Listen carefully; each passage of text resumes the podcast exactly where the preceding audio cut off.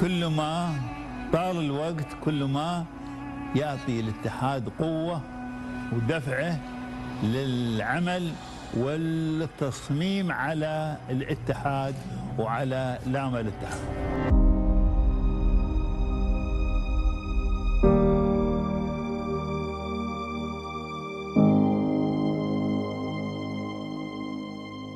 لقد علمتنا الصحراء أن نصبر طويلا حتى ينبت الخير. كلمات نقشت من ذهب. قالها الشيخ زايد بن سلطان آل نهيان طيب الله ثراه. مضى نصف قرن وما زالت إنجازاته شامخة تتبدى. تذكر بصحراء كان حرثها علما وعملا وروى غراسها بماء المحبة والإصرار. اليوم أنبتت جهود الشيخ زايد ثمارا لا تخطئها الأعين في المنطقة والعالم بأكمله. إنجازات حضارية وأخلاقية أعززتها كل المعاني الإنسانية النبيلة وقيم الكرم والمساواة لتفرز لنا إمارات التعايش والسلام وموئل التسامح والوئام. أيقن الشيخ زايد رحمه الله بفطرته وحكمته قيمة الاتحاد وضرورته. فأسس كيان الأخوة عام 1968 كانت لبنته اتحاد إمارتي دبي وأبو ظبي. في اجتماع سديرة حينذاك حينما وضع يده في يد أخيه الشيخ راشد بن سعيد آل مكتوم رحمه الله.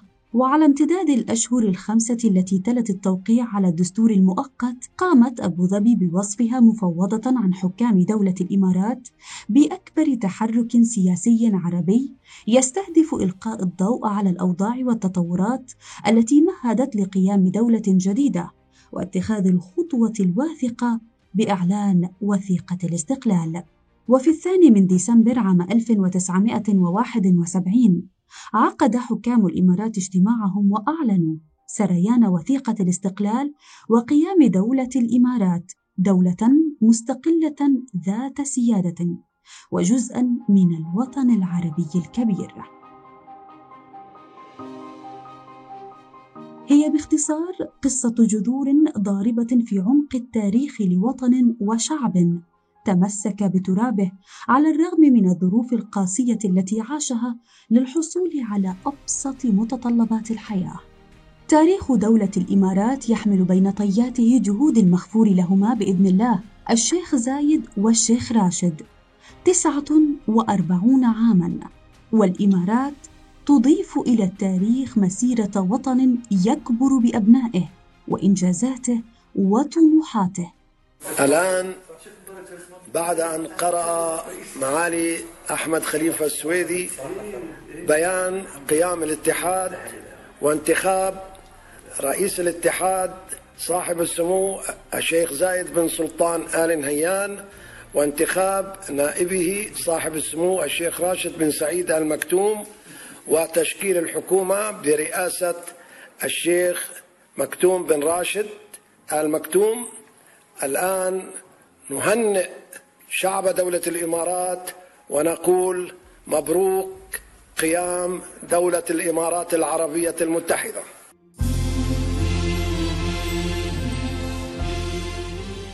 نصف قرن على قيام الاتحاد. قصة ملهمة لدولة استثنائية. هي عنوان حلقتنا لليوم من بودكاست الخليج. معي أنا شيماء عبد المنعم. نستضيف فيها معلن قيام دولة الاتحاد الإعلامي والشاعر الجليل خليل عيلبوني. مدير مكتب معالي الأستاذ الدكتور مانا سعيد العتيبة. المستشار الخاص لصاحب السمو رئيس الدولة. أهلا ومرحبا بك معنا أستاذ خليل عيلبوني. شكرا أخت شيماء أو بنتي شيماء على هذه المقدمة.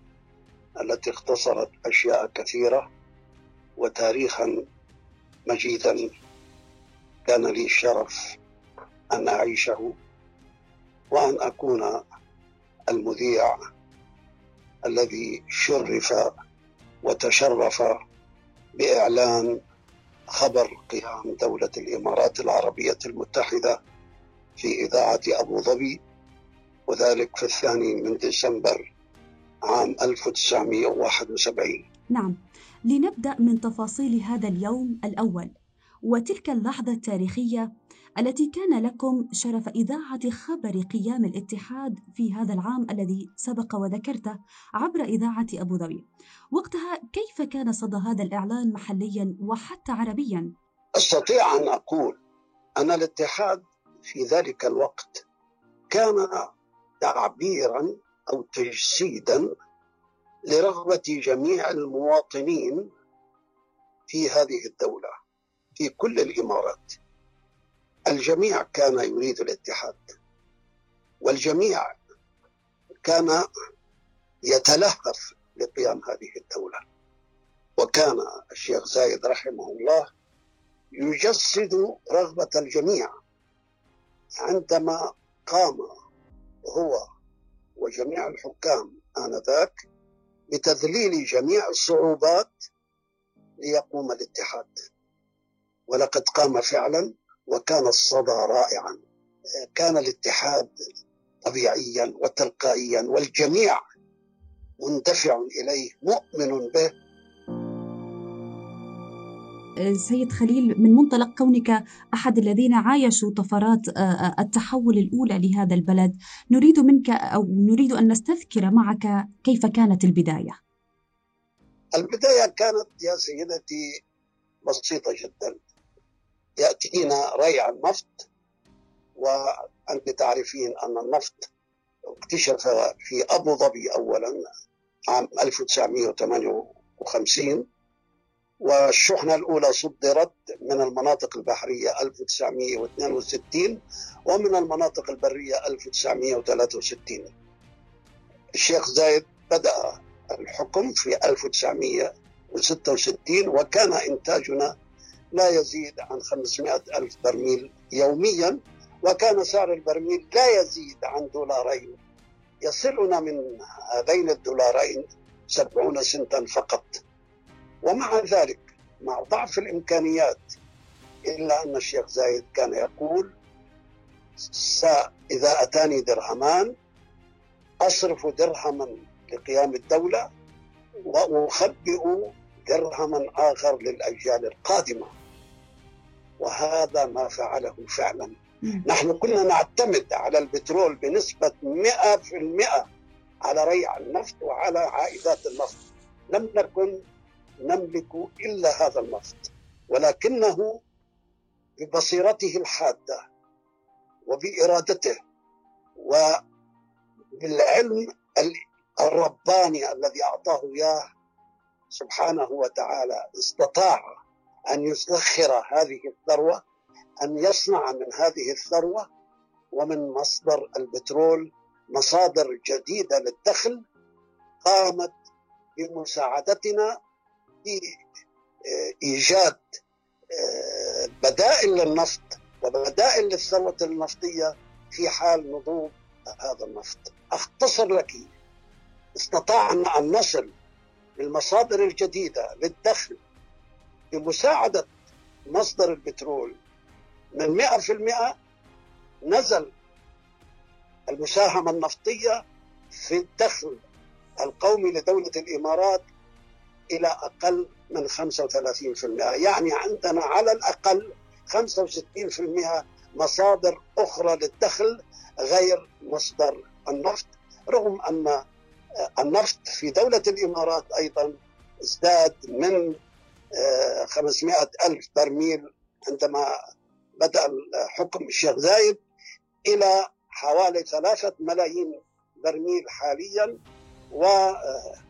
والنفط زاد سعره نعم. من دولارين الآن وهو منخفض يفوق ال 45 دولار وقد وصل فيما وصل إليه إلى أكثر من 100 دولار للبرميل الواحد بل إنه وصل إلى 150 دولار للبرميل الواحد ولهذا أيضا حديث آه، طويل سنصل إليه فيما نعم. بعد نتحدث عنه سيد خليل يعني الحديث عن البترول بشكل عام اليوم نرى أن هذا الذهب فقد بريقه وصارت الأمم تراهن على أدوات أخرى غيره في ضوء هذا الواقع كيف تنظر إلى ملامح الاقتصاد العالمي في المرحلة المقبلة؟ نحن كنا من أوائل الذين قالوا إنه يجب أن نبحث عن مصادر طاقة جديدة غير النفط. الطاقة الشمسية والطاقة الحرارية والطاقة النووية إلى آخره. لأننا نعرف جيدا أن طاقة النفط أو ثروة النفط هي ثروة ناضبة. بعد سنوات تطول أو تقصر لا نعرف ستنتهي هذه الثروة. وستجف جميع الحقول. إذا يجب أن نصنع بدائل لهذه الثروة وهذا ما فعلناه. نحن الآن آه، لدينا طاقة نووية. نعم. نحن الآن لدينا طاقة شمسية. نحن الآن نصدر حتى الطاقة الشمسية آه، لبلاد مثل مثل بريطانيا. نحن بدأنا بإيجاد بدائل للطاقة أو بدائل الطاقة الجديدة ولكن يجب أن نعرف تماما أن طاقة النفط هي طاقة دائمة ولا استغناء عنها ولا غنى عنها على الإطلاق لأنها أولا موجودة في الأرض ولأنها ثانيا لم توجد نعم. لتحرق كوقود نعم. ولكن يمكن استخدامها كلقيم في مئات بل آلاف الصناعات التي تحتاج إلى النفط وإلى النفط كلقيم وليس كوقود للحرب. فهذا النفط هو مادة نبيلة يجب الحفاظ عليها وقد رفعنا شعار الحفاظ على الثروة البترولية وترشيد الاستهلاك منذ البداية.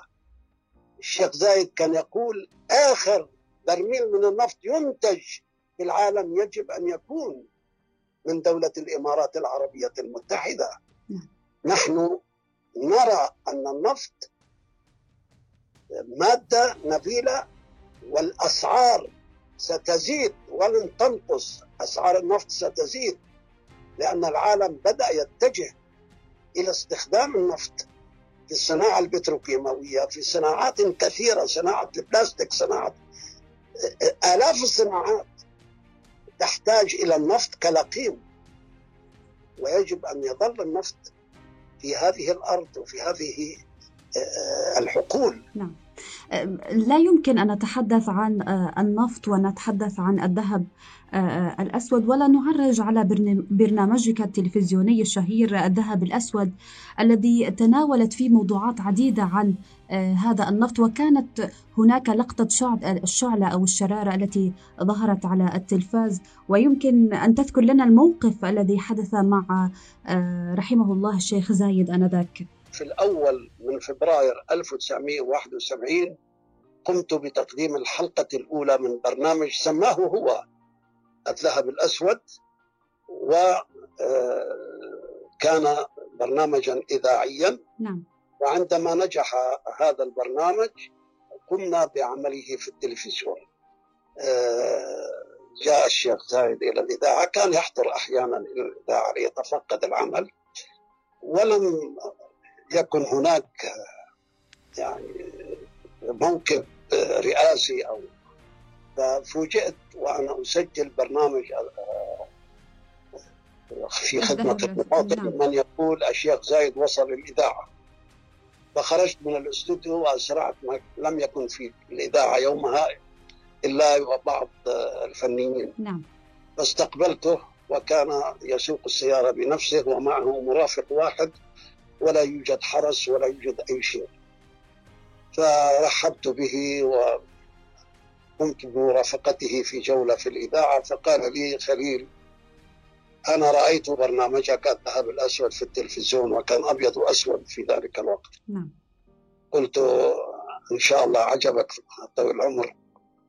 قال عجبني ولكن ما هذه الشعلة التي تضعها في مقدمة البرنامج دائما؟ فأردت أن كنا لسه في مقتبل الشباب وأردت أن أثبت يعني أنني أدرك ما أفعل. فقلت له أن هذا هو الغاز المصاحب associated gas قلتها بالإنجليزية أيضا الذي يخرج مع النفط الخام. نعم. ونقوم بفصله حتى نقوم بتخزين النفط بدون الغاز. فنقوم بفصل الغاز المصاحب ونأتي به إلى تلك المحرقة في جزيرة داس ونحرقه.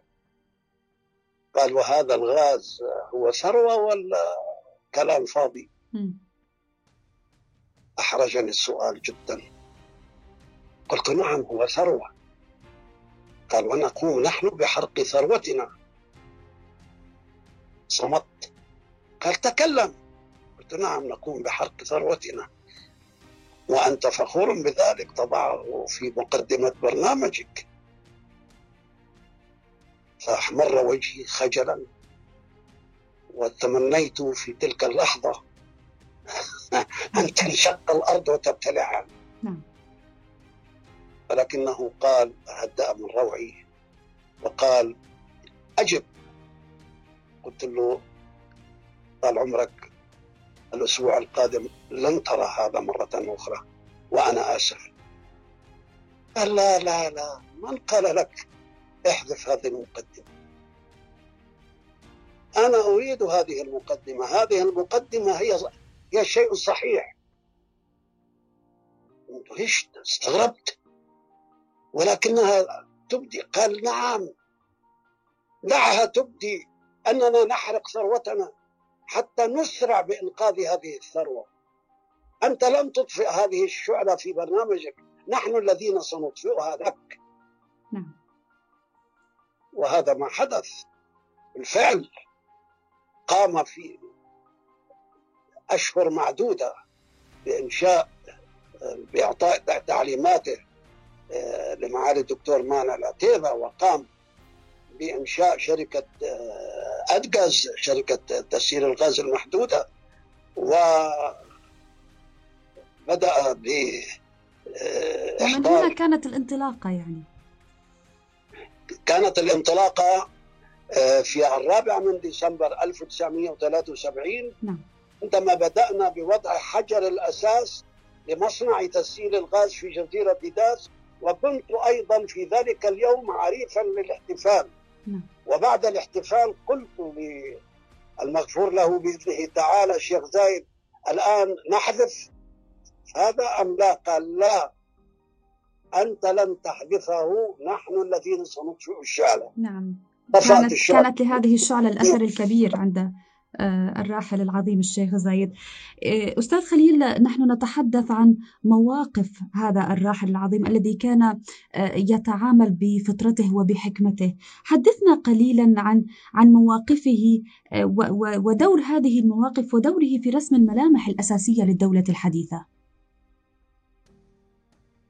لأكن صريحا أنني لم أكن أتخيل أنني سأجد آه، مثل هذا القائد ولا مثل هذا الشعب. لذلك كنت سعيدا أيما سعادة أن أجد نفسي في بيئة الحقيقية بيئة العروبة الشهامة الكرم التضحية الإيثار. وجدت الجميع هنا يجسد القيم العربية المثالية وخاصة الشيخ زايد. وجدته يسأل عن الصغير والكبير. إذا غاب أحد جلسائه يسأل عنه أين هو؟ فإذا كان مريضا عاده وزاره. وإذا كان بمشكلة قام بحلها. كان رحمه الله يسأل ويستفسر لم يكن ينتظر من أحد أن يخبره كان هو يجمع الأخبار كان يذهب بنفسه أحيانا. كان لي شرف أن أرافقه في كثير من سفراته. في الثالث من ديسمبر 1973 كنا نحتفل في العين بوضع حجر الأساس لإنشاء مصنع اسمنت العين وكنت أيضا أنا في ذلك الوقت عريف الاحتفال. وسجلت حديثا بصوت المغفور له بإذنه تعالى الشيخ زايد مع الدكتور مانع وبعض المهندسين وهذا التسجيل ما زلت أحتفظ به. لهم هل فكرتم بهذا المصنع والدخان الذي سينطلق منه في الجو وكيف آه، سيكون الوضع البيئي؟ نحن نريد أن نحافظ على البيئة. فعندما ينتشر دخان المصنع في جو العين فمعنى ذلك أن البيئة ستضر. فقال بعض المهندسين آه، نحن فكرنا بذلك ولذلك نحن اخترنا موقع المصنع بعيدا عن العين جدا وقمنا بعمل مدخنة عالية جدا حتى لا يصيب الدخان المدينة. نعم. فما كان من الشيخ زايد إلا أن ضحك قائلا أنت تريدنا أن نبقي مدينة العين كما هي؟ لا تريدنا أن نمتد بهذه المدينة لتصل إلى جبل حفير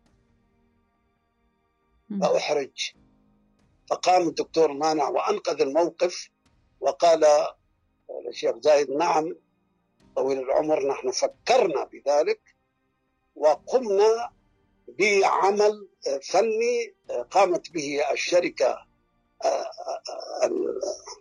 المنشئة التي تقوم بإنشاء المصنع.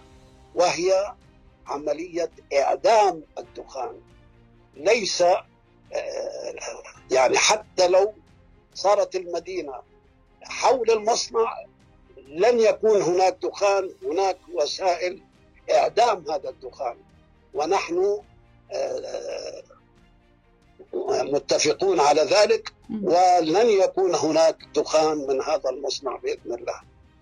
قال أريد هذا. وهذا ما حدث. كان يفكر الشيخ زايد عندما يقوم بأي عمل بالآثار الجانبية وماذا سيحدث؟ نعم للمجتمع. نعم. لنستعين قليلا بذاكرتك التي يصفها كثر بأنها ذاكرة ثاقبة لتروي لنا قصة النهضة الإماراتية منذ وصولك إلى البلاد كما أسلفت وذكرت عام 71 فكيف كانت وكيف صارت من وجهة نظرك؟ النهضة الإماراتية كما قلت لك بدأت بأننا حاولنا السيطرة على آه، الإدارة إدارة الثروة البترولية. كانت هذه الثروة تدار من قبل الشركات الأجنبية فلا رقيب ولا حسيب فبدأنا بمراقبتها وبدأنا بمعرفة أين تذهب ثروتنا وما هي الأسعار وبدأنا بالسيطرة على هذه آه، الثروة وعلى هذه الصناعة. ثم قمنا بإنشاء دائرة الصناعة. ثم قمنا بإنشاء المشاريع الزراعية والصناعية. التجارة. آه، آه، فتح الطرق. كل المشاريع التي تجعل الدولة آه، قادرة على اجتذاب المستثمرين وعلى القيام بالاستثمارات. وفي خلال سنوات قليلة أصبح لدينا صناعة أصبح لدينا زراعة. كنا نستورد حتى الطماطم والخيار من الدول المجاورة. أصبحنا ننتجها وبغزارة. أصبح لدينا مزارع. أصبحنا آه، حللنا مشكلة المياه. نعم. بدأنا نحلي مياه البحر ونستخدم هذه المياه في الزراعة. جعلنا من الرمال حدائق غناء.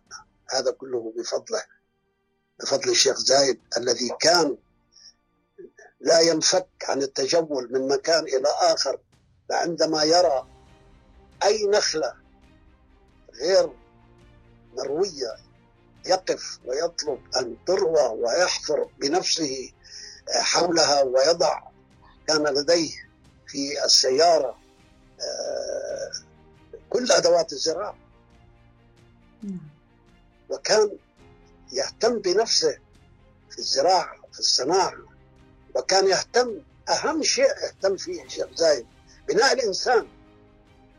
كان يقول لا تقوم صناعة ولا زراعة إلا بالإنسان. فيجب أن يكون المواطن قادرا على القيام بهذه الأعمال وحده. فيجب أن يتعلم. فنحن الإنسان الذي ركز عليه الشيخ زايد وركزت عليه القيادة بعده أبنائه حملوا نفس الرسالة والآن دولة الإمارات استطاعت أن تصل إلى مستوى أرشحه لأن يكون المستوى الأول في العالم نعم. نحن دولة تستحق أن تكون مثلا يحتذى به لجميع دول العالم المتقدمة والمؤمنة بالحرية والسلام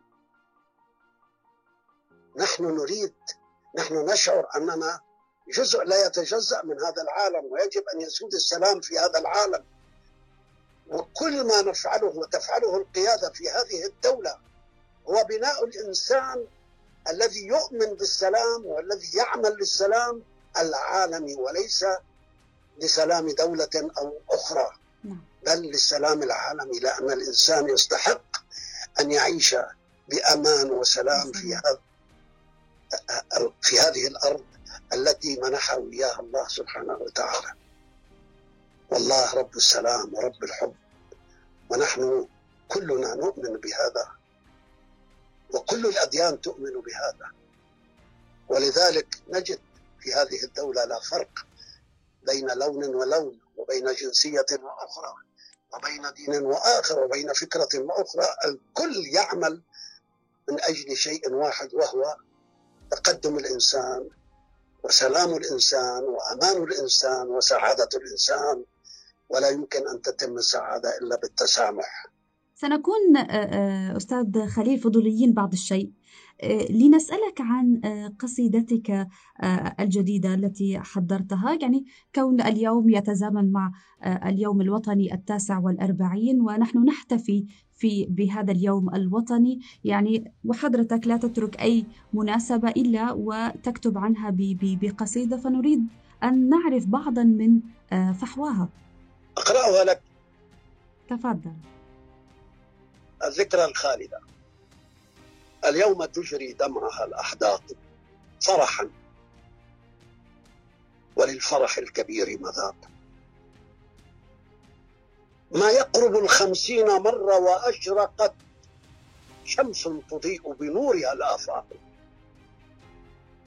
كان اتحاد القوم في ديسمبر وعلى المحبة في دبي تلاقوا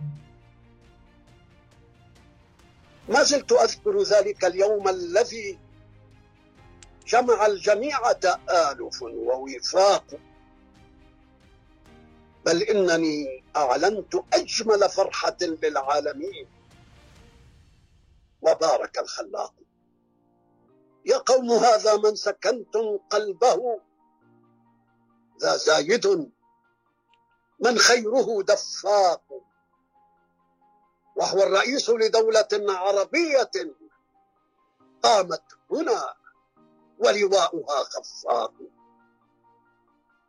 والنائب المقدام راشد الذي للمكرمات وفعلها سباق. وحكومة برئاسة المكتوم في بلد له بين الورى إشراق. وتلا السويدي البيان مؤكدا أن اتحاد بلادنا عملاق. ونقلت هذا كله في لحظة قريبت لطيب كلامها الأعماق. ونقلت هذا كله في لحظة قربت لطيب كلامها الأعماق. قل كيف أنسى لحظة لما يزل يرنو لمجد لقائها الخفاق؟ هي لحظة الميلاد. هي لحظة الميلاد عشت فصولها وأنا لنشوة ذكرها مشتاق. نعم. كل الإمارات التقت بمحبة والكل في درب البناء رفاق وتجسدت لأبي خليفة رؤية فيها لكل جراحنا ترياق وعلى بناء الدولة الحلم التي في حبها يتنافس العشاق. حتى مضى عنا الموحد زايد. فأصابنا بلظى الحنين فراق.